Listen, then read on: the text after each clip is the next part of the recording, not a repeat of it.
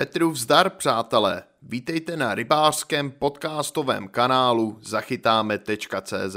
V tomto audiočlánku si povíme něco o historii života i rybaření tajemné ryby jménem úhoř.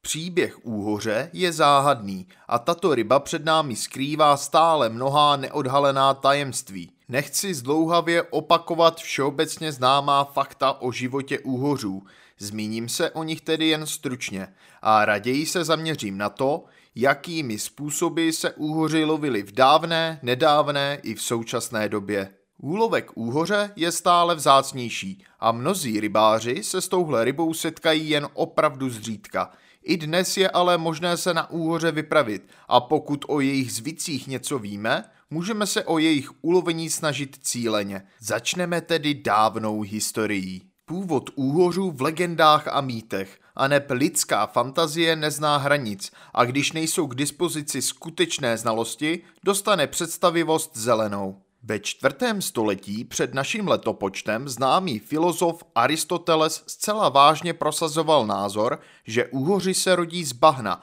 a vznikají samooplozením, čehože samooplozením to už však nějak neuváděl. Ještě v 17. století, kdy o životě ryb i dalších živočichů existovalo mnoho fundovaných prací, se objevil vědecký názor, že úhoří jsou živorodí – to bylo způsobeno parazity, přítomnými ve zkoumaných jedincích. Pohlaví úhořů je totiž při pobytu ve sladké vodě jen velmi těžko určitelné. Roznožovací orgány se plně vyvíjejí až na cestě do míst tření. Teď už ale stručně ke známým faktům.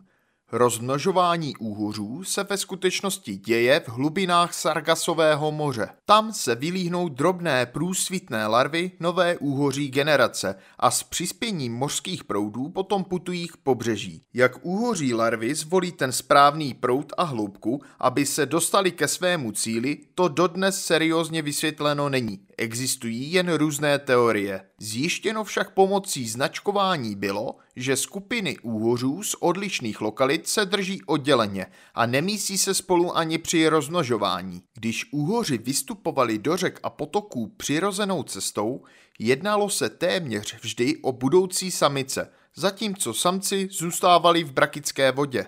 Je ale také možné, že na vytvoření pohlavních orgánů má vliv složení vody, Tady zatím věci váhají. Při dosažení pobřeží vypadá malý úhořík jako štíhlá, stále lehce průsvitná rybka, označuje se v tomto stádiu jako monté. Ještě koncem 19. století byli tito nedospělí úhoříci označováni za zvláštní živočišný druh, což ovšem nebránilo tomu, aby se stali oblíbenou pochoutkou gurmánů. Dodnes je o úhoře v tomto růstovém stádiu velký gastronomický zájem především ve Španělsku, Francii a v Japonsku. Jedná se o vyhlášenou lahůdku. Lov monté se provádí speciálními hustými sítěmi – této velikosti se pak podchlazené monté dopravuje nejčastěji letecky do řek a nádrží, kam je tah úhořů znemožněn přehradami a dalšími neprůchodnými vodními díly. Ve sladké vodě úhoř tmavne a dospívá, aby se nakonec vydal na strastiplnou cestu zpět na místo svého zrození. Úhoří jsou různí.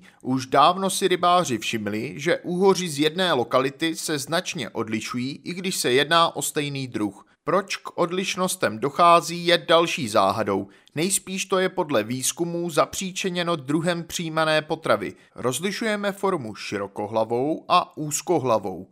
Všichni úhoři mají mimořádně dobře vyvinutý čich, který jim slouží při vyhledávání potravy u dna a pod kameny za noční tmy mnohem lépe než zrak. Oči úhoře jsou velmi malé. Kůže úhoře je pevná, s pevně vrostlými šupinkami a je pokryta silnou vrstvou slizu, který kromě ochrany pomáhá při průniku úzkými otvory. Nyní už ale pojďme k prvním technikám lovu úhořů. Nejjednodušší technikou je samozřejmě lov do ruky, ovšem to v případě úhoře není moc účinné. Udržet kluské hadovité tělo bez výraznějších ploutví je velmi obtížné, proto si lidé museli vymyslet různé pomůcky. V době, kdy byl lov ryb především prostředkem k obstarání potravy, se nejednalo o žádné sportovní metody.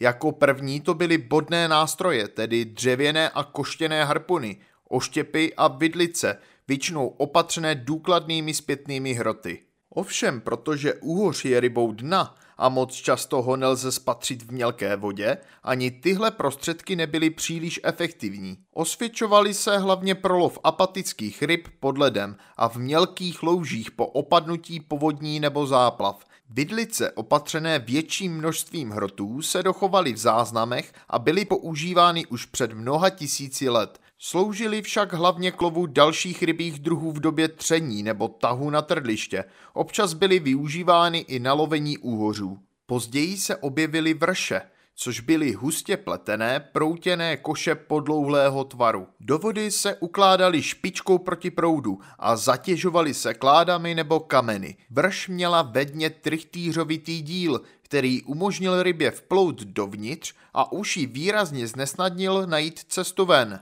Do vrší se vkládalo v nadidlo, kterým bylo nejčastěji zamřelé maso ryb, žab, škeblí nebo savců. Takovou návnadu úhoř ucítil i na velkou dálku a často jí neodolal. Protože úhoř žije především nočním životem, ukládali se vrše do vody na večer a ráno se vybírali. Podobně byl praktikován později lov do měchů nebo vězenců, které byly na podobném principu, ale o něco propracovanější. Tělo měchu tvořila hustá síť válcovitého tvaru, vystožená rákosovými nebo dřevěnými obroučkami. Kladly se do mělkých míst, často z loděk, nejlepší čas k lovu byl při zaklené vodě a samozřejmě na noc. Nesmíme opomenout také past zvanou slup – Jednalo se o promyšlenou past na ryby, která dosáhla velké obliby a používala se ještě v první polovině minulého století. Slup je vlastně jakýsi dřevěný žláb, dlouhý několik metrů, ze kterého vytéká voda směrem dolů otvory mezi prkny, ryby ale úzkými škvírami neprojdou a tak kloužou svažujícím se profilem až do bedny, umístěné na jejím konci. Nejčastěji se používali u mlínů, protože přívod vody byl veden z umělého jezu a úhoři v době letní migrace byly nejčastějším úlovkem. Dále tu máme noční šňůry a další metody. S pytláckou variantou se občas setkáme i dnes, ale už v době, kdy místo vlastce sloužily koňské žíně, se tyhle šňůry neboli provázky kladly. Ve svých knihách na ně vzpomíná například Ota Pavel. Kromě úhořů často docházelo k ulovení i dalších ryb dna. Princip byl jednoduchý. Na kmenové šňůře byly umístěny boční přívěsy, na které se napichovaly rousnice, kousky rybek, hračí maso nebo žáby.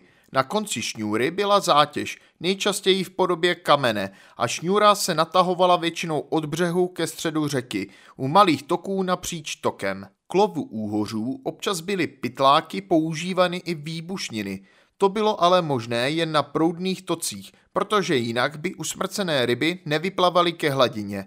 Jednalo se o nebezpečné láhve s karbidem nebo pozůstatky vojenské výzbroje. Velmi rizikový způsob, nehledě k tomu, že velká část usmrcených ryb přišla na zmar.